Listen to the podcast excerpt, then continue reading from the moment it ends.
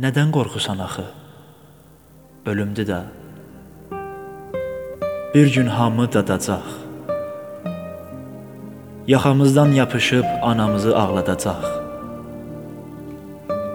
Ölümdür də. Gələndə bir anamızdan, bir də sevdiyimiz qadından çıxıb gedəcəyik. 3-də 3. 7-də 7. 40-da da 40 nəfərin yadından çıxıb gedəcəyik. Bu yer kürəsi bizə də qalmayacaq. Öləcəyik. Gəmi bir dəfə anamız namaz üstündə olmayacaq. Öləcəyik. İnsan unutqandır.